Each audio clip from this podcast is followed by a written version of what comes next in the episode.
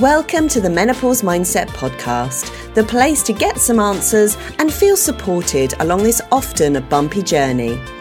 Many people sail through menopause, but many people don't. And so, my guests and I are here to motivate you and inspire you so that you can make menopause a happier transition for yourself and for your loved ones. I'm Sally Garozzo, an award winning clinical hypnotherapist, a menopause educator, and I can't wait to share my passion about wellness and how we navigate these changes and transitions. So come on then, let's dive in. So, my guest today is Victoria Hardy, aka Ginge Unhinged. Victoria is a speaker and author with a funny, empowering, and honest Instagram account where she gets noisy about women's health, particularly menopause and mental health. Victoria is a brave soul because she wants to help people feel less alone by being vocal about the stuff we are not supposed to talk about. So, Victoria, welcome to the podcast today. How are you doing? Oh, thank you so much for having me. Yeah, I'm good, thank you. How are you? I'm good, thanks. I'm noticing your Christmas tree behind you. You all ready for Christmas? What's the deal? Yeah, I, I take the chill out approach. Mince pies for dinner most nights leading up. like just the pressure off. I love it. I, I, saw your story yesterday and I was like, I love that. You were, you were, you were, did you go to Sainsbury's and then just like abandon ship and just think, fuck this, I'm not doing this? Absolutely. It was absolute chaos. I just, I wanted to stand there and scream, like, calm down, everyone. Yeah. Just be present this week. Like, just enjoy it. Yeah. We're not even the there yet. That's the thing, presence awareness. I love it. Sometimes it's not possible, but actually sometimes it's quite good to just access a little bit of presence in those moments. So yeah, thank you for sharing that. Honestly, I feel like I feel like your Instagram account is so relatable. I, I, love all the things that you. I mean, I haven't had a surgical menopause, and we'll get to that in a in a minute. But just how real you are. Just recently was cracking up uh, just now before we came on, cracking up at your one with the Bacardi bottle. puberty, yeah, menopause zero, puberty one, talking about your teenagers yeah. calling you bruv or something. I love that. So funny. So listen, Victoria, let's talk about your story and let's circle back to the very beginning when you started your periods and what life was like for you during those early days. So yeah, thank you. I started my periods um, early teens um, and not the ideal situations. Alton Towers with my brother, summer's day, white jeans. It was the nineties, and nobody talked about it then.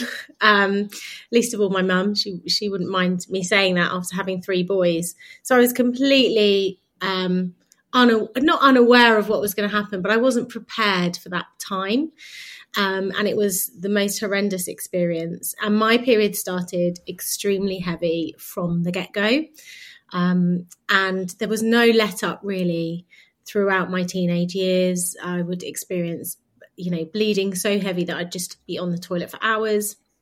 I had to excuse myself from classes and try and make excuses in getting out of PE and all of the things that I'm sure many girls um, do experience. But the pain was just so excruciating. Um, and it was back and forth, back and forth to the doctors um, throughout, really, and just being told it's a painful period. Um, you know, this is what girls experience. And then to the other extreme of people trying to help but then almost not helping in the way that I was dealt with because at the, that time there was very little research into what I was experiencing, which was endometriosis. Oh gosh, okay, so that's a lot, isn't it? Did did you feel understood when you went when you were having like debilitating period pains and when you went to the doctors? Did you feel understood, or did you just feel cast aside? Really, I think I just I felt like when you're that age and you're going to the doctors alone, it was very shameful for me. Um, I went to family planning clinics and the doctors as well, trying to get help. And I did a lot of it on my own. And I think you just put the trust into the GPs. At the time, you don't know any different. You're a, you're a kid, and as as women, many of us do it now. We, of course, we put our trust in them. Um, but yeah, I didn't feel like I was being heard in just how much pain I was in and how heavy the bleeding was. And I just got this sense of, am I a freak? Like, why are my friends being able to do anything, like everything? And I was just hiding so much. Um, and it was really stopping me doing the things that I loved, like gymnastics and yeah, going out and doing all of those things. So not to be listened to in, you know saying I'm hours on the toilet, I'm going through pad after pad, having to wear double and a tampon. You know, like it was just no, no, that's you know normal, and period pains are normal. It's funny how it's normalized, isn't it? Like it, it just doesn't make sense to me because after having read a bit about it and then you know in, worked on improving my my internal health as well my gut health my li- liver health i can see how i do actually feel better when um, i'm i'm a bit more healthy on the inside and less stressed on the inside i'm not saying that that that would have prevented endometriosis but it's like we don't get the full picture when we go to um, the doctor i don't yeah i don't know why that is but can you just explain to people what endometriosis actually is? Yeah, sure. So a lot of people think that it is um, a kind of uterus or womb condition that affects the ovaries or reproductive health only. So it's essentially the uh, cells that are very similar to the lining of the womb that grow in places that they shouldn't be growing. So, historically, it was always thought that this is just reproductive areas, um, but actually, we now know that it's whole body disease and it can affect women. Uh, there was actually an article that came out yesterday around um, a woman that had a collapsed lung. Um, it can actually affect um, and grow in parts of the brain, and it's um, it's untreatable. It, there's there's nothing so or, or there's not anything that can not treat it. It's incurable. So it's lifelong. Um, at the moment, they don't have a cure for it. And with mine, uh, mine grew not only around my uterus and my ovaries, my tube, it was also my cervix, up my spine, my bowel, and heading up towards uh, the back of my lung. Wow. So were you in full body pain while you were experiencing it? Mm. Yeah, I was. It was um, pain that I would get numbness down my legs. I wouldn't be able to feel my right leg, back pain, um, all you know, all up my spine. Obviously, around in my uh, pelvic area was the worst uh, place for me, but it would also affect things like migraines um, and memory um, as well, which actually I probably didn't realize at the time until now when I'm looking back and all the research is saying, oh, and I'm like, oh yeah, tick, tick, tick, all of those things.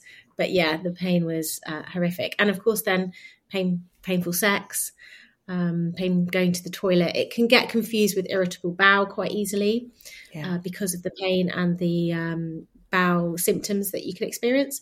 Um, so yeah, it was it was ebbs and flows in between all the operations that I had of just bouts of horrific pain. Then I'd feel okay, and then the pain would come back. So, is it pain only during your period, or is it pain constantly through your cycle? So, for me, it was pain constantly uh, through my cycle. It can um, increase at around ovulation time. Some women find it eases off actually during periods because your body is releasing um, obviously excess.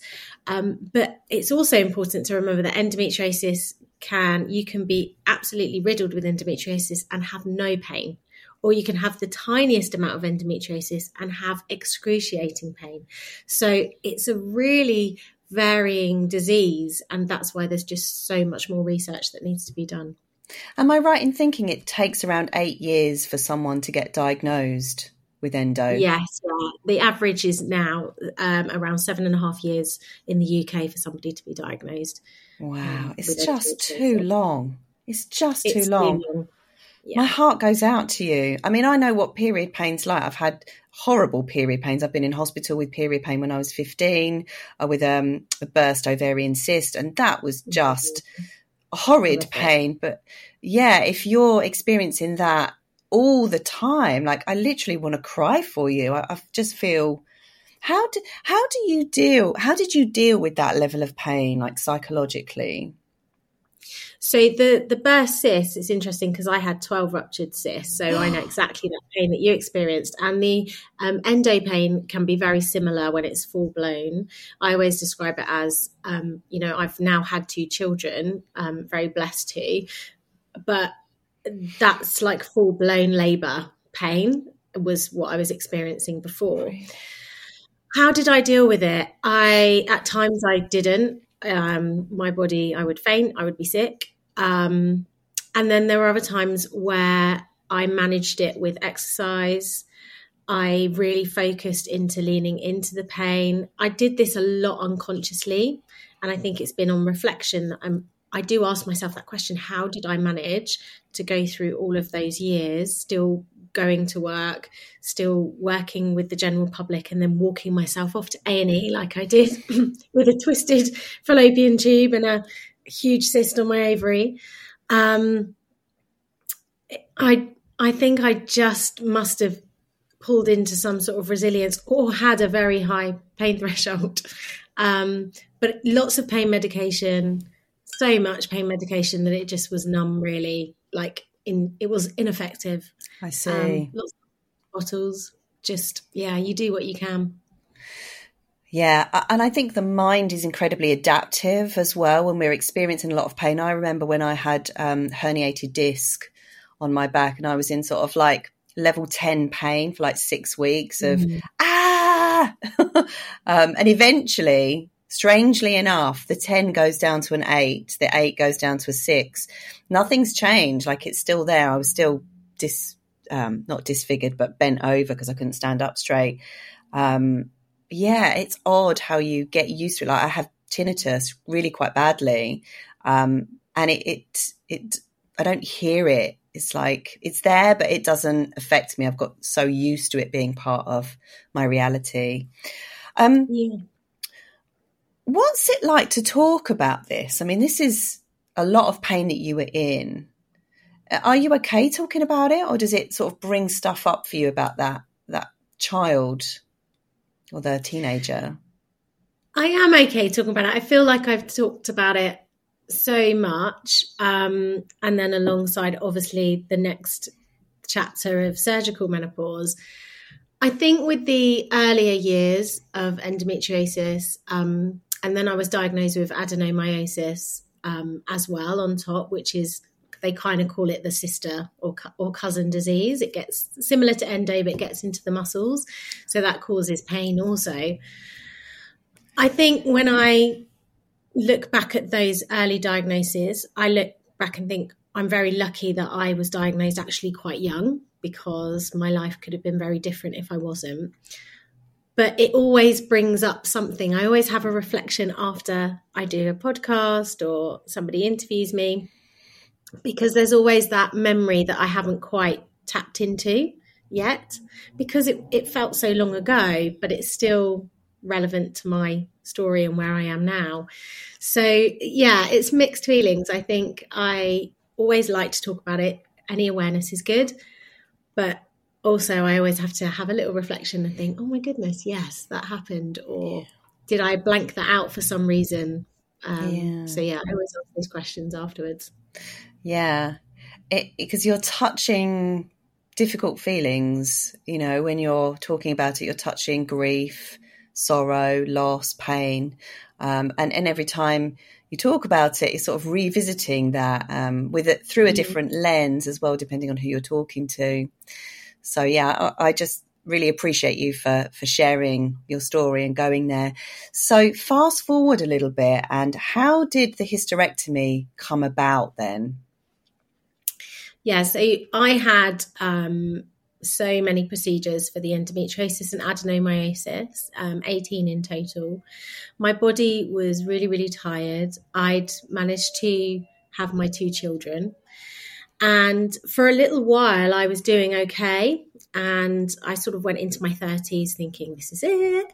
You know, we've got the stuff together. My shit is together. Like, the adulting bit, you know, the, the, and then the pain just came, started to come back again, um, and it was really tenfold.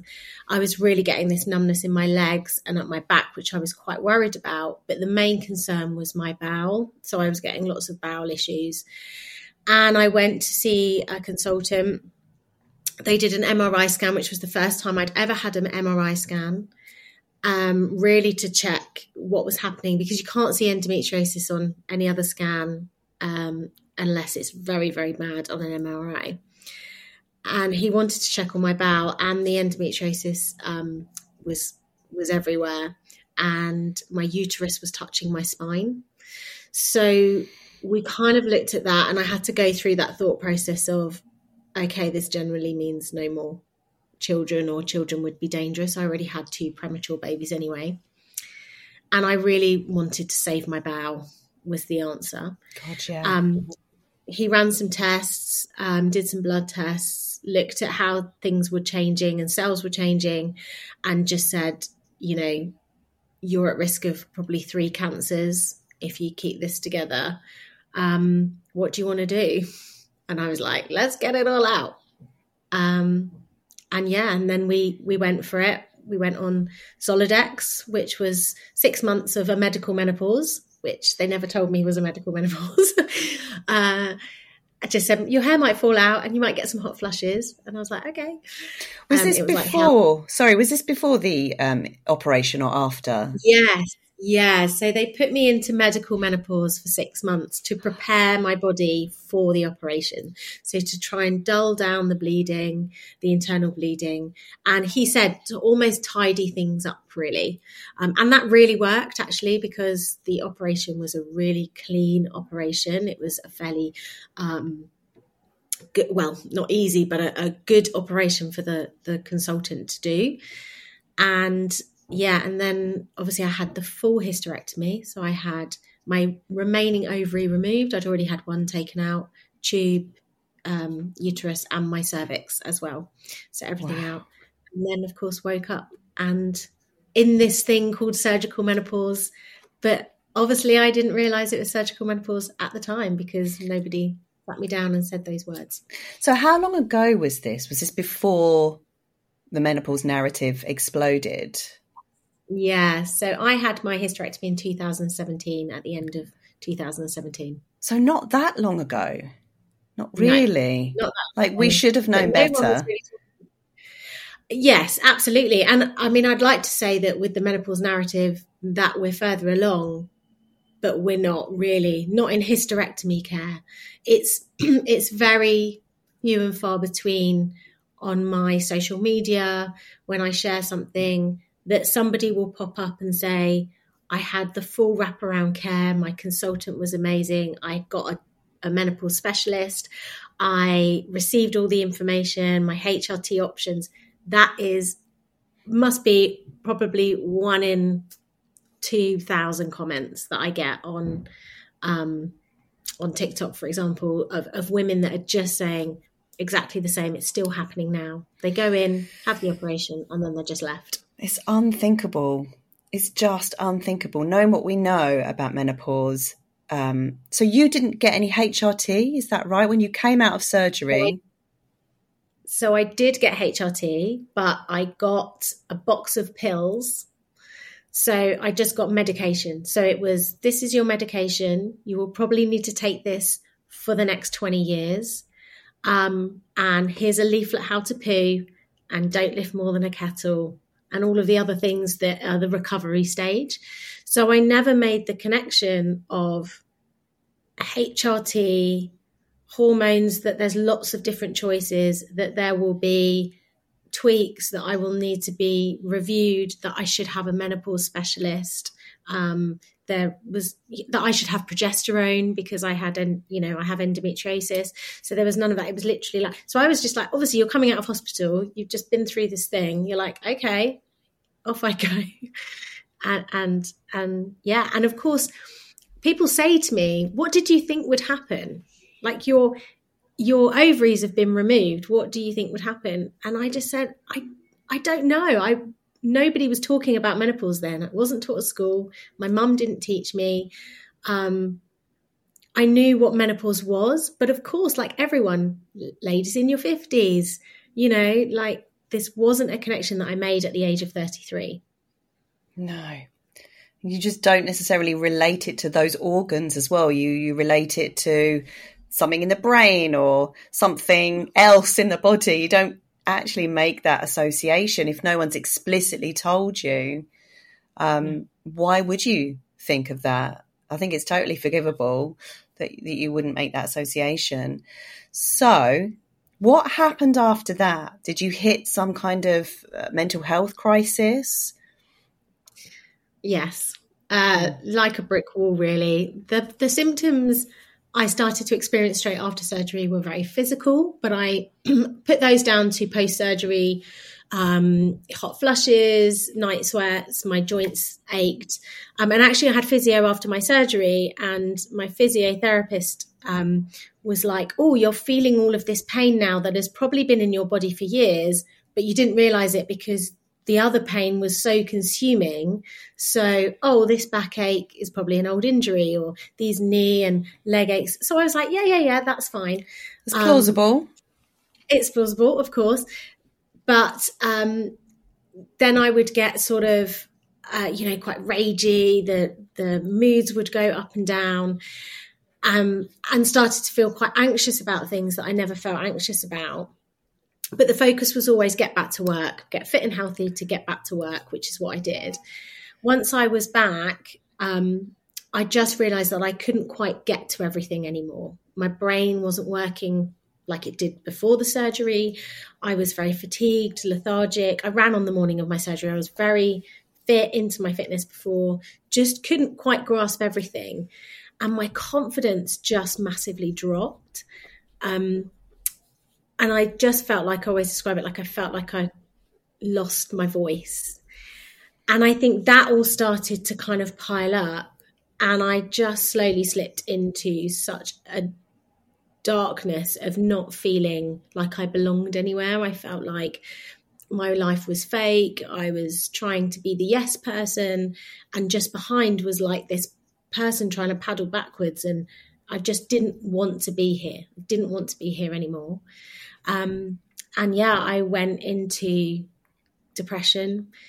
Um, I was diagnosed with depression and anxiety after um, a day in the car um, that I have talked about before, driving my kids to school, where um, I just describe it as I didn't want to press the brakes.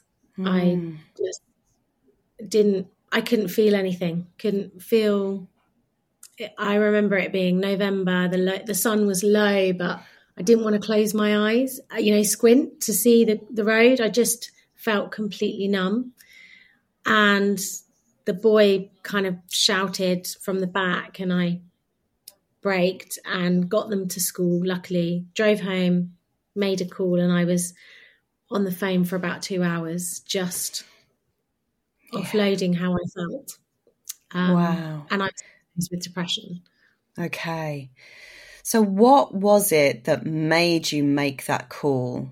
Because it's so important, isn't it? That moment in mm. time I mean, did you, because when we're depressed, we can't really do anything. it's hard to do anything mm. productive or proactive for ourselves or to, you know, make that decision to do that thing that we need to do. I remember being depressed once thinking, oh God, I've got to go over to Asda to get some vegetables. I've just been living on crap for like two weeks. And yeah. just the thought of going to Asda was an absolute nightmare. But I, I managed to to do it. So in that moment where you were just like, oh, how did you muster the energy? I get asked that a lot. Um, it's quite an emotional one for me because I don't know if I have a real answer because I think when you're in that moment, you're just, like you said, you're in that moment. I just knew I had to get the children to school. Um, I took a very slow drive home. I don't really remember the drive home, if I'm honest. And I just knew I came into the house, came into the kitchen here, and I had a um, like a mental health team through work that's just always been on my phone. Never had to phone them before. Um, and I I just made that call. And when I reflect and think, why or how did I do that? I think there was two things. I think one, suicide has hit my family before, um, before this happened. So we've talked a lot about suicidal thoughts, where you go for help, right from when the kids, you know, can understand, and having those doors and open doors and windows open and ready so that if that happens you almost automatically know what you need to do like a preventative I, measure sort of thing like yeah. have the numbers in the in your phone already as a preventative yeah and yeah. just know that that you can make that call and i did the same for work i talked about mental health and well-being that was part of my job um ironically the week before this happened i was at a mental health awareness session. And I was sat there for the first time, almost on the other side, thinking, I'm not okay. I'm not, I'm not okay. And I remember having to get home from London Bridge, which was horrific, all the thoughts going through my head. So I think those two things of knowing and talking about it so much before, when it came to me, I never thought I would be in that position ever.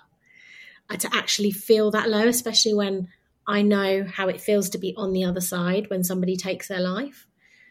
But when you are depressed, you are depressed. And when you have those thoughts, they just come. So it's knowing those doors and uh, doors and windows are there open for you like your own mental health 999 i always say mm. and i think hmm. maybe that's what it was just that inner ingrained yeah so did did you start having therapy after that? Like what what what was the thing that helped you turn the darkness into the light, so to speak?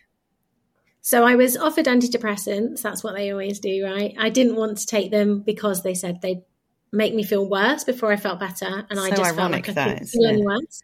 Yeah, I know that they work amazingly for some people, but for me, so I started taking CBD just as a um, just to see how it would go.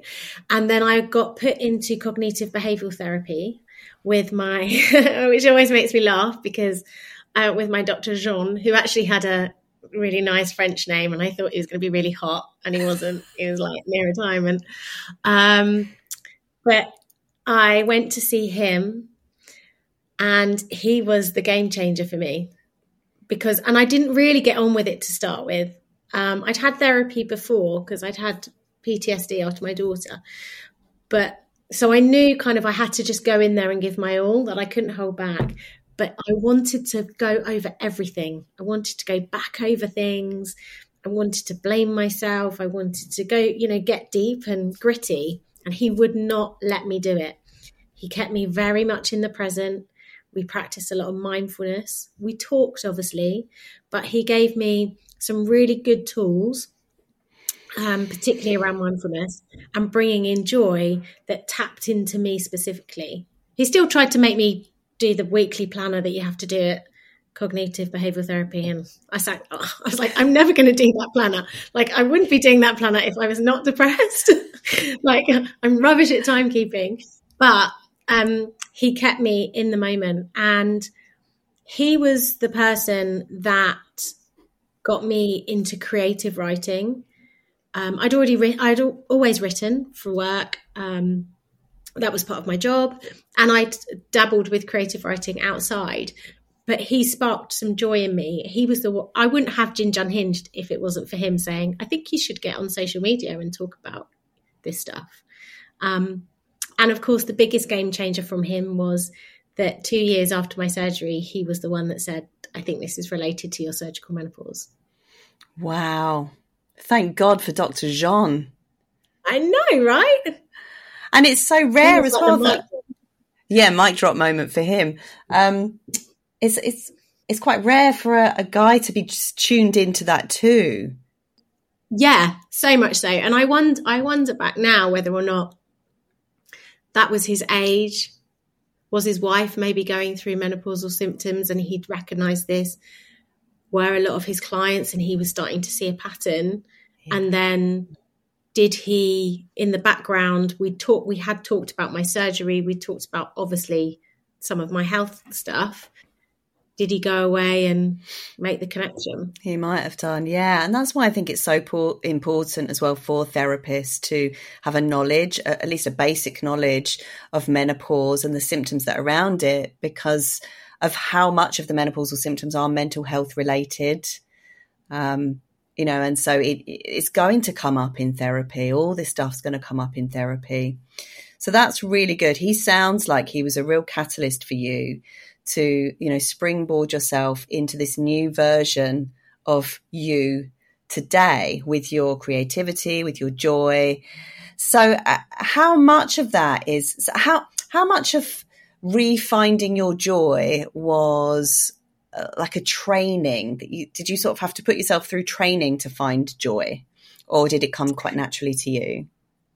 I think it's definitely a practice. I think when you're coming out of any depression, um, or anxiety or low confidence or anywhere that we don't want to be at, it's relearning to find ourselves again. It's relearning how do we find a new version of ourselves? We're not the same as the person that we were. I hear that so much. I just want to be the person that I was. I just want to be myself before menopause. You're not that person anymore. We've grown so much. Um, so it's relearning that those new ways to build confidence, those new ways to bring in joy. And it is practice and it is hard work. I've always been confident before I lost it. I was, you know, always the kid that was, you know, look at me. Um, but I had to relearn that in a new way of what was my purpose now? Why had I gone through that and what was my purpose? And do you think sharing your story has given you that sense of purpose? Yeah, for sure. I I've always believed storytelling is so powerful, and again, I had done it in my job previously um, to you know help people understand tricky conversations and and tackle the subjects that we don't want to. But I didn't realize kind of how cathartic it was, not only for myself, but also for other people and the connection that it would make. So it started off sharing on Ginge uh, with mental health side. And of course, that page grew as I learned more. And then, of course, connecting people more and more. So it, and that feels, that fuels the cycle because then you're like, oh, okay, I'm not alone. So I'm not going mad. Um, people are resonating with this. I just love dancing like a twat in my kitchen. Like that just fills me with joy. Um, and if it can help somebody else, I was like, oh, ding, ding, ding, right. This is this is what we do, and um, and it's like with the book. I I was I was actually writing another book before I wrote this one, but it just felt like the right time that I couldn't quite get to all the DMs because there's so many to help people. So I was like, right, how do I bring that all together? And all the stuff that lights me up, one of them is journaling, writing. That was a game changer for me in getting better mm. and bring that together to help to help people. So it kind of, yeah, it feels like it was meant to be. That yeah. was a very long answer. no, that's great. That's great. Um, tell us about your book as well. So it's called the uh, Menopause. Oh, forgive me. You tell me what the book is t- entitled. It's called. Um, I've got it here actually. My menopause, my journal, my rules. That's it. I knew it had rules in the in it. Yeah, my rules, your rules, my own rules. Yeah. Okay. So. Yeah What's it like if I was to open the book? What does it look like? What's it got in it? How can I use the book? Okay, so it's it's really different, I think, to other menopause books out there. The first biggest difference is that it combines my memoir, stories of others, helpful tips, which is out there, but with journaling. So the thing is, is we just don't write stuff out of our heads enough down onto paper. We keep it all up here. or, sorry, I've got such a tickle. That's all right. or we constantly are on our phones or we're leaving voice notes now, but we don't actually have that beautiful action of putting pen to paper. And I wanted to bring that cathartic kind of practice because it helped me so much to this and not only have that but where you can put all your notes in it from you know the doctors you can write everything up when you want to you can track your symptoms but you can do it in a really empowering way so there's realness in there there's you know, humor, of course, but there is that that journey through to the light to say, actually, you can really be a badass here. You can make your own rules. You build your own prescription for menopause because we're all different. The experiences are all different.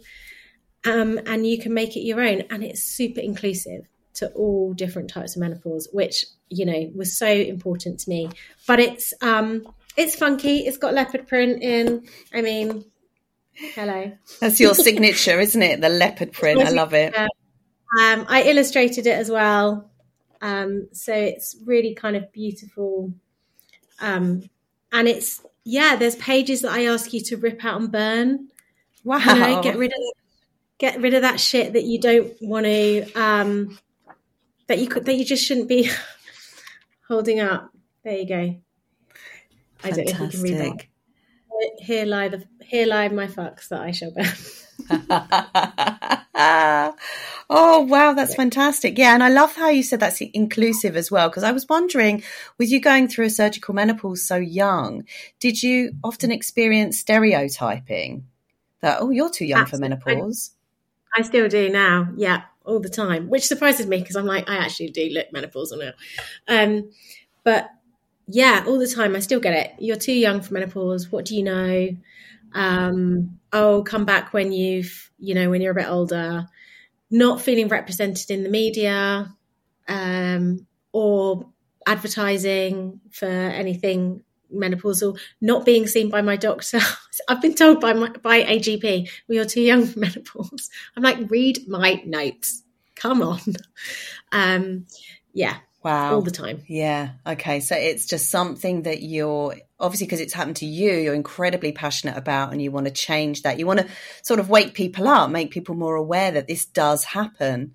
I've got um, a menopause course, a menopause wellbeing practitioner's diploma, and I talk about the fact that you can be a, um, a child and experience menopause. I think the youngest was like 11 years old of this girl experiencing menopause and people don't actually realize that that it's a thing i think it's the organization that supports young people going through early early early menopause is called the daisy network um, have That's you come right. across it Yes, yeah, I know the Daisy Network well. So they support um, premature ovarian insufficiency, or POI as it's known when you go through an earlier menopause.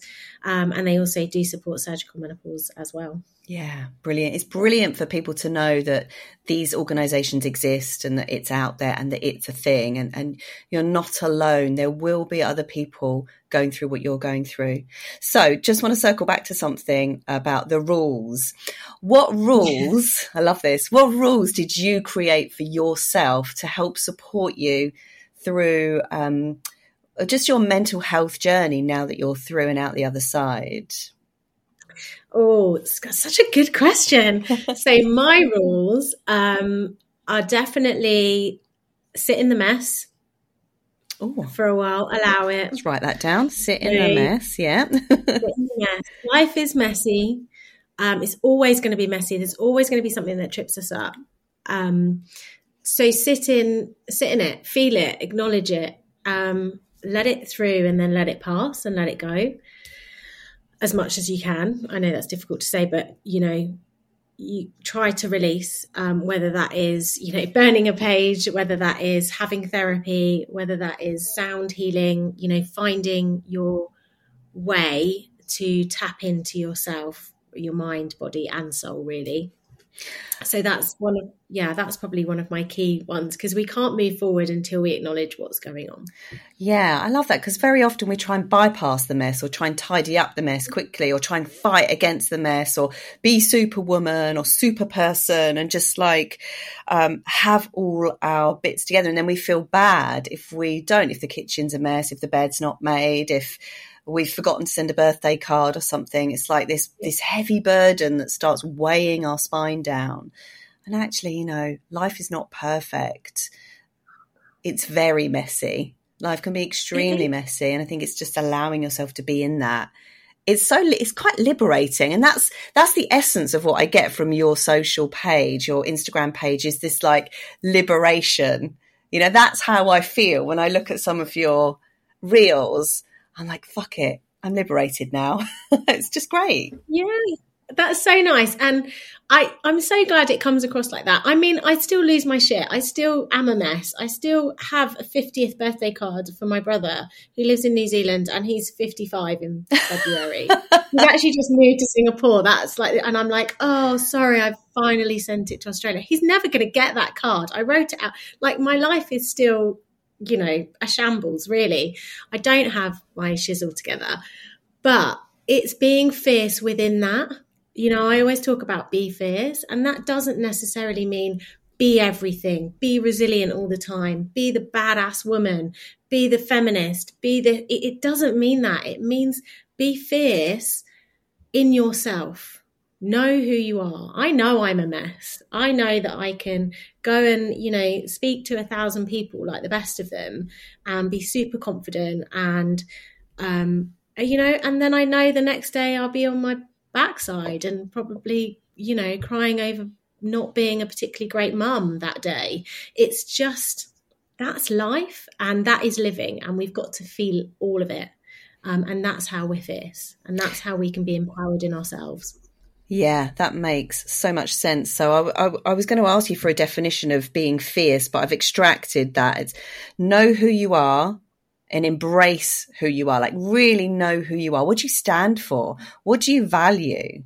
Um, and then feel all of it. So I'm going through this process at the moment. I've just finished a space holding certification and it's all about letting there be pain. And when you're holding space for someone, you allow whatever is within them, whatever, whatever wants to be known to be seen, to come out, to emerge. And then you just create like a, a container for that to, bounce around, do what it needs to do, dissipate, just be expressed essentially and and just be felt because I think we live in this really heroic culture where everything uh, needs to be overcome. And so I think it takes great bravery to sit in the shit, you know, to sit in all of that pain and puddle for a little bit and actually accept how you feel. But then it's about what do we do with those feelings? And I love how you've created something from those feelings. You've actually uh, transformed it. You've you've alchemized all of that pain that you experienced and turned it into a book, you know, your speaking events, your brilliant Instagram account that helps other people. Is there anything else that you're doing in your life and career to uh, to mutate these feelings? No, I'm, I'm, yeah, I think I'm at capacity.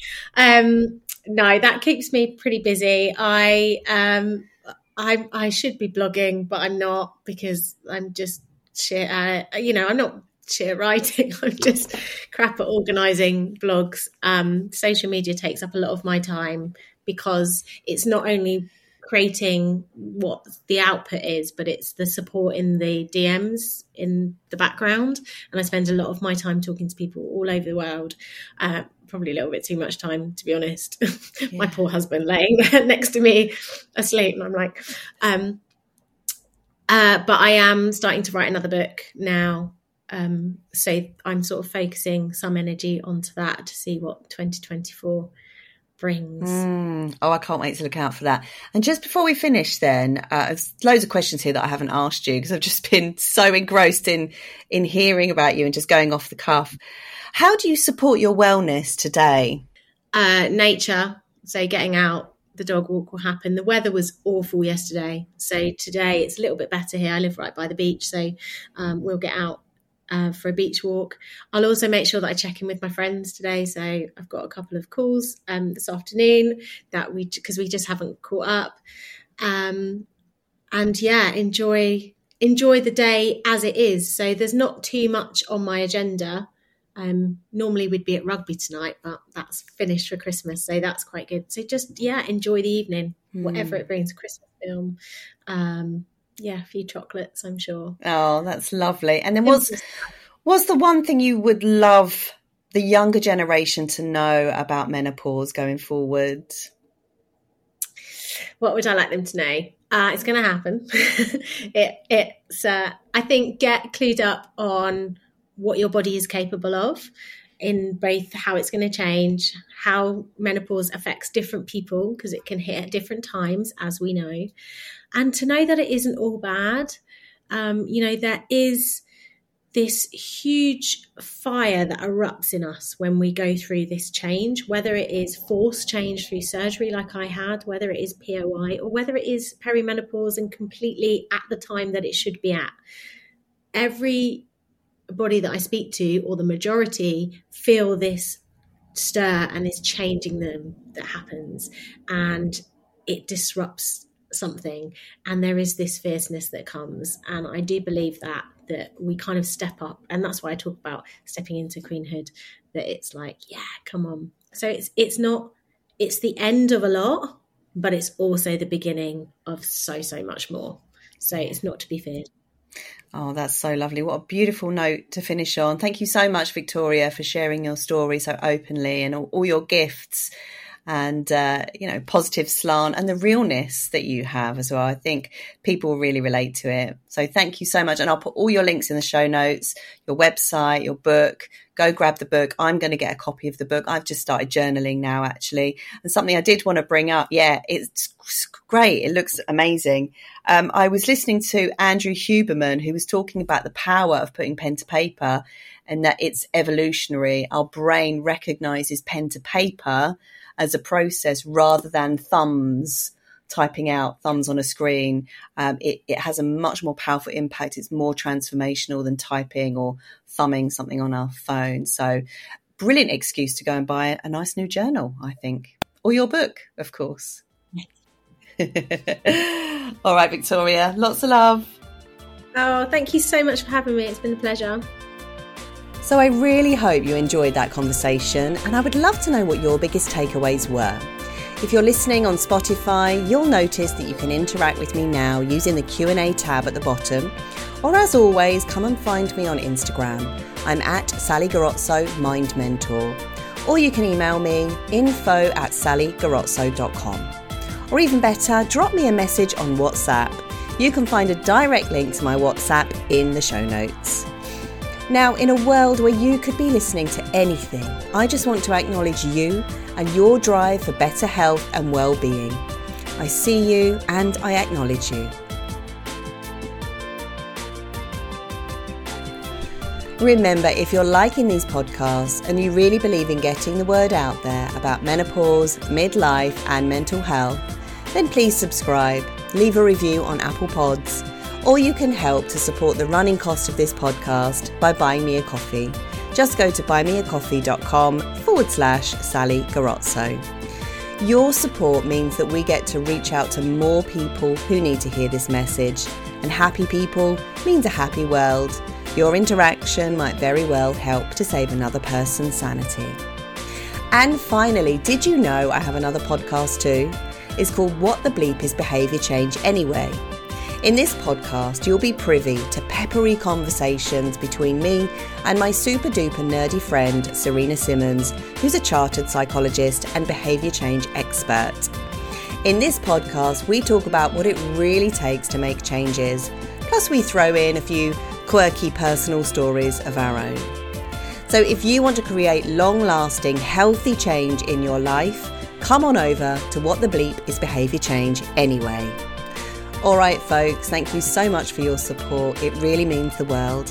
Have a great week, and I'll see you next time. Bye.